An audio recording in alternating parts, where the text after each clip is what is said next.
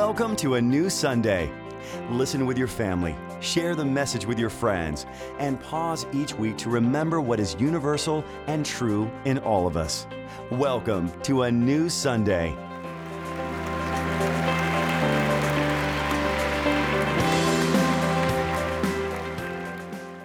Good morning, and welcome to a new Sunday.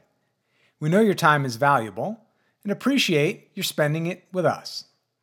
Let's talk today about achievement and the work required to develop excellence. Close your eyes and imagine someone you admire a favorite author or musician, an athlete, or an activist. What all of these inspiring individuals have in common is a certain set of exceptional skills or abilities. Perhaps their words move you, or they transform a canvas in a way that touches your soul. Maybe they perform astounding feats of grace and skill that leave you transfixed, marveling in awe. Why do we find the exceptional so inspiring? What is it about great achievement that captures our attention? At some level, we are built to notice patterns and the differences in patterns. So outliers naturally garner our focus. But there is more at work here. I think at some level, our attraction to excellence comes from our respect for the sacrifices required to achieve that level of skill and mastery. In the words of American Revolutionary War activist Thomas Paine, what we obtain too cheap, we esteem too lightly. Heaven knows how to put a proper price upon its goods. Greatness, large and small, is an act of creation, and too often we only see the fruits, not the labor. We see the harvest, not the planting and tending. If you spend any time with high achievers, what you'll find is that they traveled a long road of incompetence before they achieved proficiency.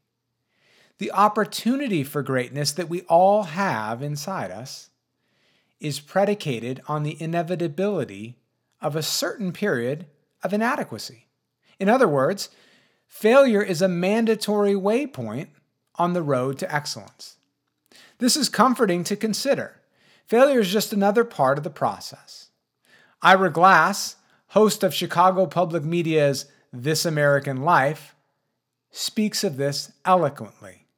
Let's listen all of us who do creative work, like, you know, we get into it, and we get into it because we have good taste. But it's like there's a gap that for the first couple years that you're making stuff, what you're making isn't so good. Okay, it's not that great. It's, it's it's trying to be good. It has ambition to be good, but it's not quite that good. But your taste, the thing that got you into the game, your your taste is still killer, and your taste is good enough that you can tell that what you're making is kind of a disappointment to you. You know what I mean? A lot of people never get past that phase. A lot of people at that point they quit. It is easy to get discouraged when your initial efforts don't measure up to your expectations. It's natural to question your potential and even talk yourself into quitting. Steven Pressfield wrote a wonderful book called The War of Art, in which he gives this questioning voice a name. He calls it the resistance. The resistance wants to veil you in obscurity and keep your gifts from the world. The resistance will tell you that you don't have any talent. It will point out how crazy and irresponsible your dreams are.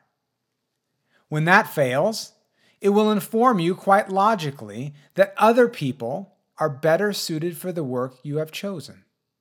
I mention the resistance so you will be ready when it shows up.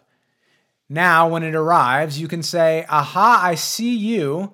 I won't be distracted from my task. I may not be very good right now, but I know this is just a moment in time, a waypoint on the journey. Tomorrow I will be better. Don't expect to be great initially. You won't be. Your ego can handle it. The path of your life isn't a paved road. You must pave it yourself. That is the joy, that is the process, and that is okay. We all need to cultivate the ability to sit in our own disappointment, but at the same time, rally the will to continue. Moments of facing our inadequacy are a part of life. We're not alone in this feeling. It is the starting point, but with right effort, it will not be the destination.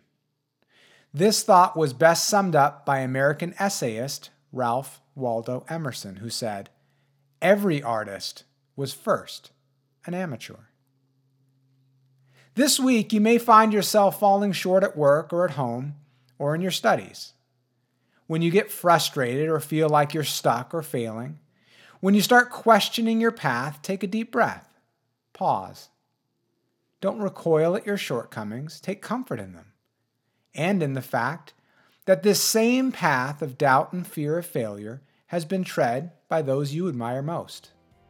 Forgive yourself for not being great. Laugh at the insanity of expecting great results without great effort. And get back to work. The world needs your gifts.